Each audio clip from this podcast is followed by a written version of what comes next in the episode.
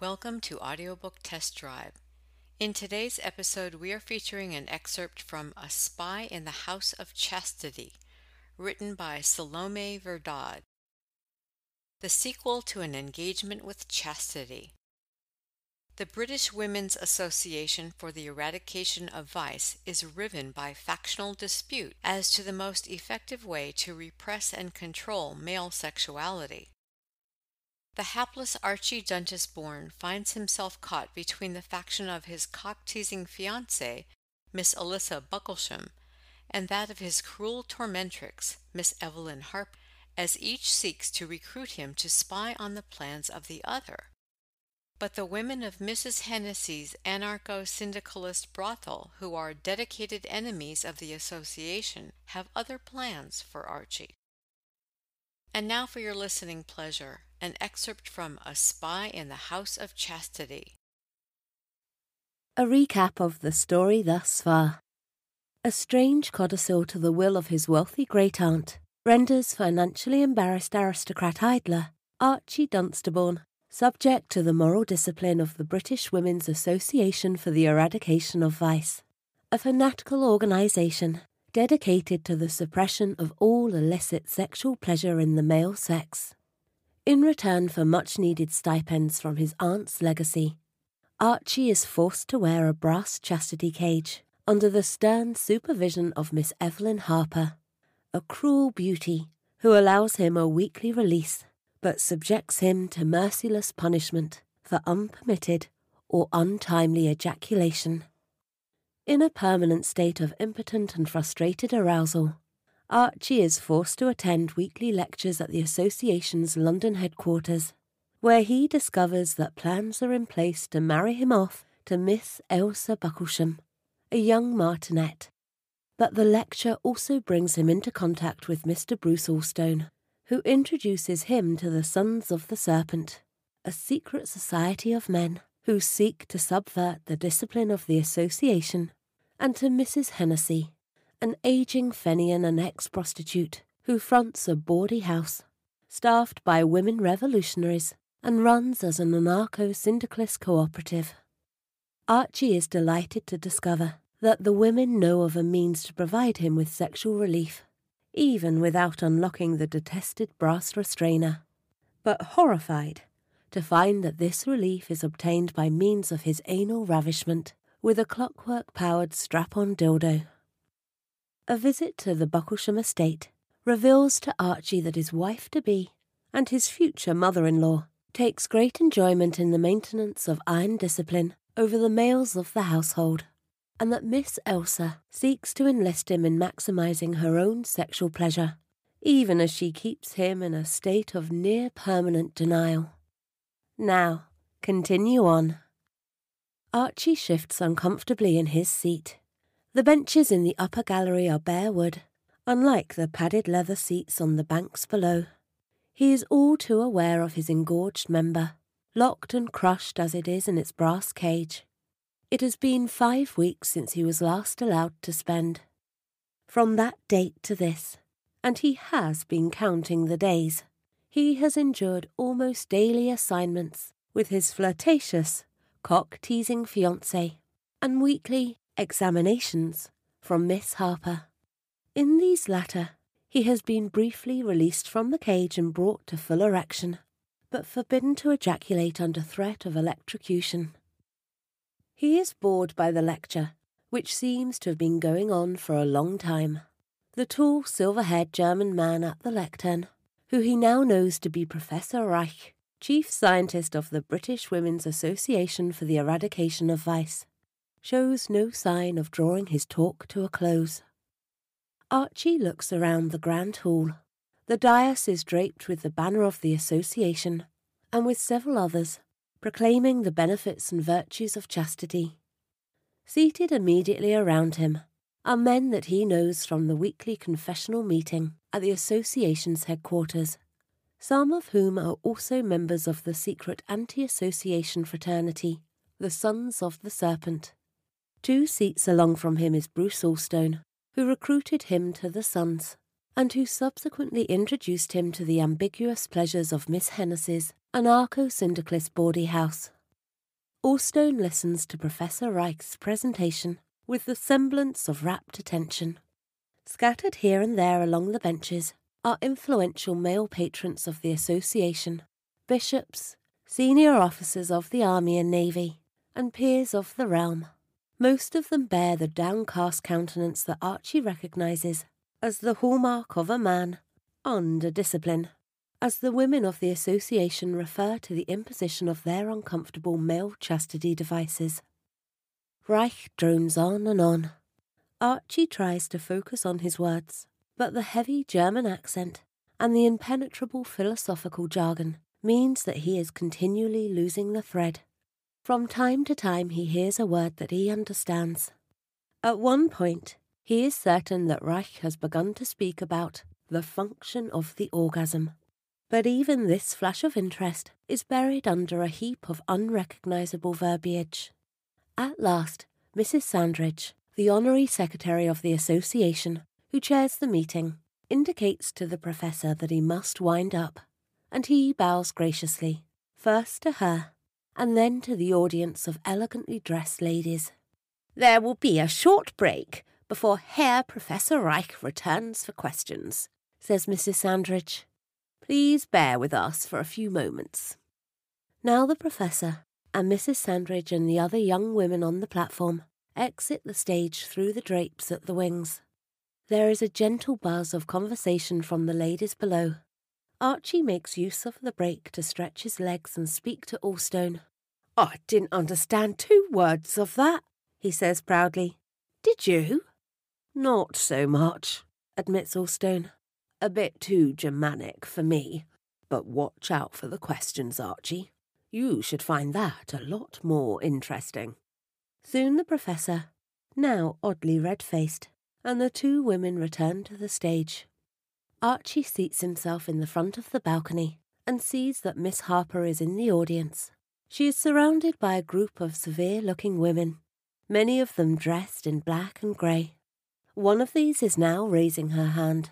Thank you for a most thought provoking lecture, Herr Professor, she begins.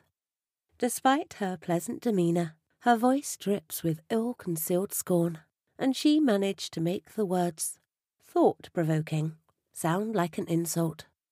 Since I am not a scientist, I would appreciate your help in understanding some of the implications of what you have said. The professor nods politely. Miss Jeans, hisses Allstone in his ear.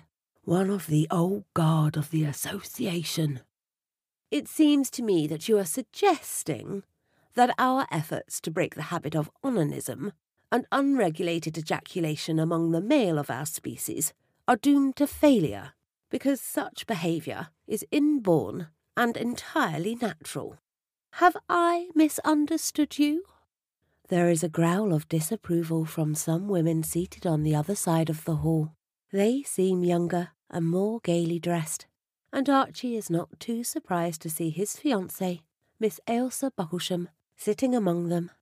For shame, calls one of the group. See?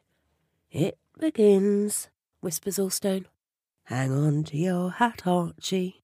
The professor holds up his hands to quieten the mutterings of the younger women.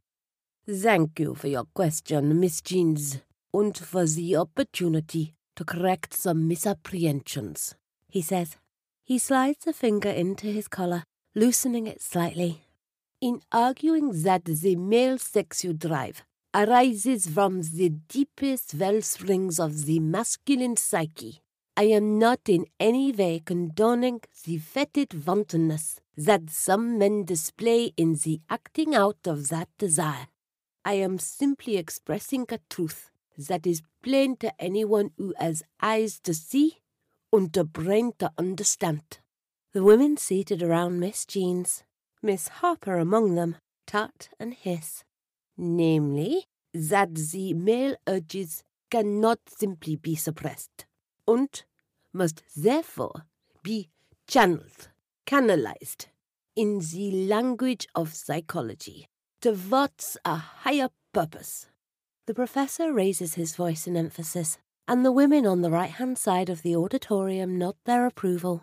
The work of your association in ensuring that this drive is first controlled and then sublimated into more socially useful forms is the reason I have come to England.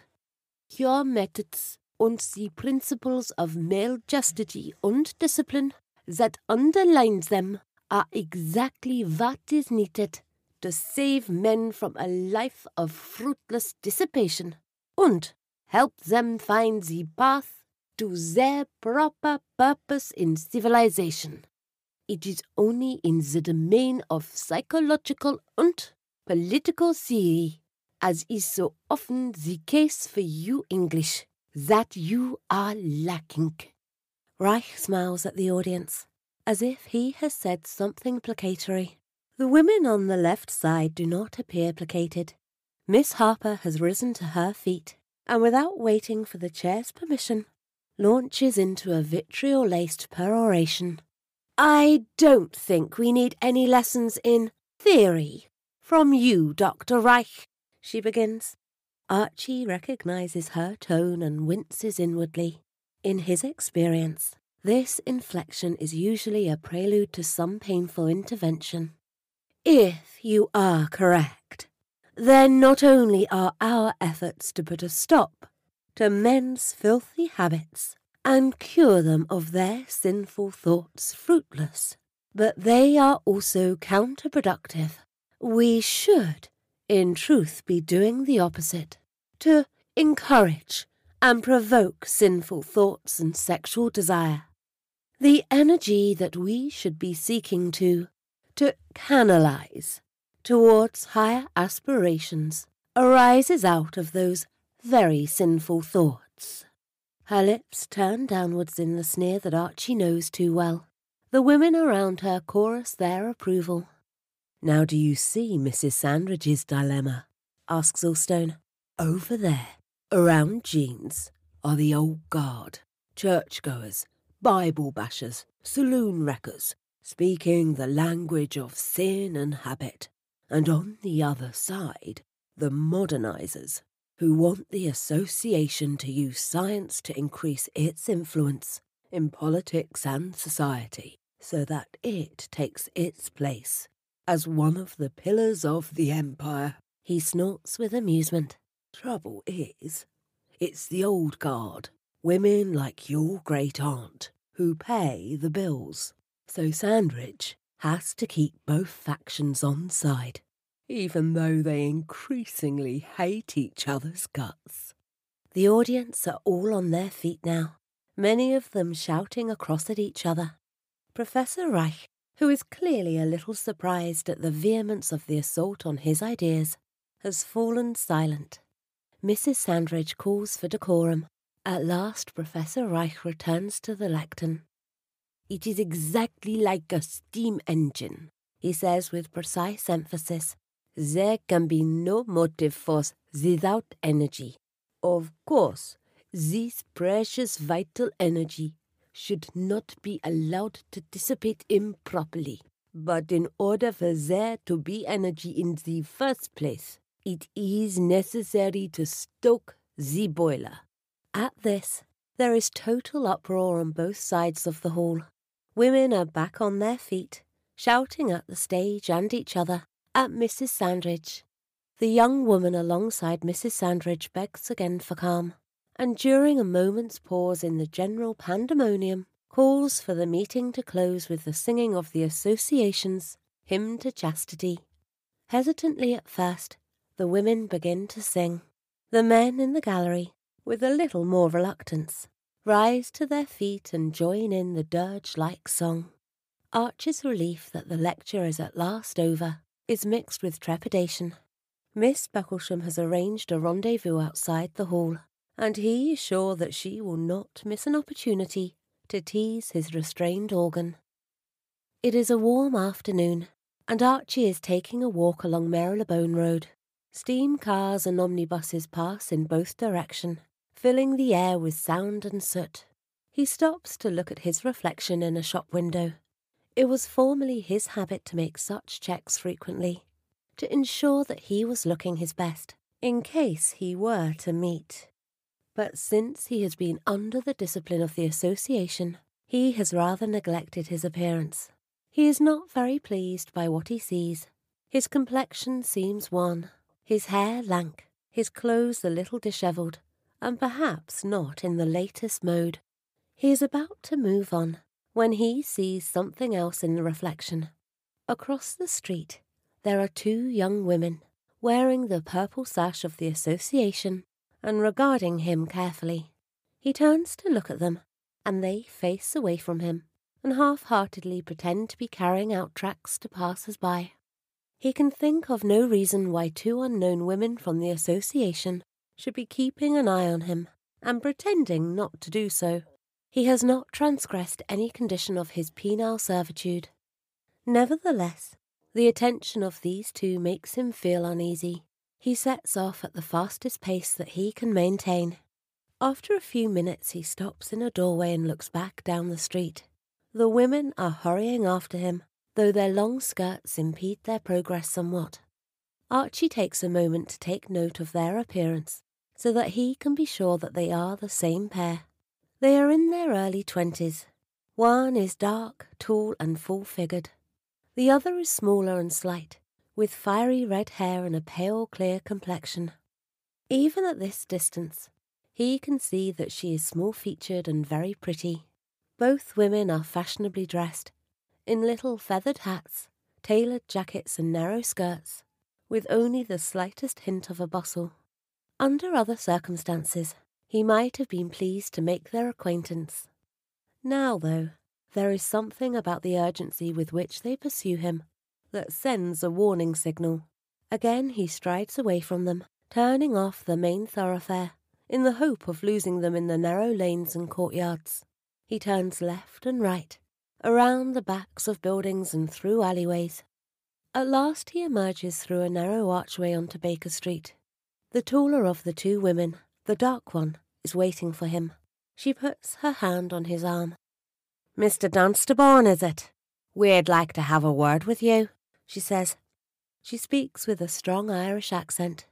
It's a merry dance you've led us, says another woman's voice, also Irish from behind him. We hope you enjoyed listening to this excerpt from A Spy in the House of Chastity. If you would like to hear the entire audiobook, it can be purchased at Amazon.com, Audible.com, and iTunes.com.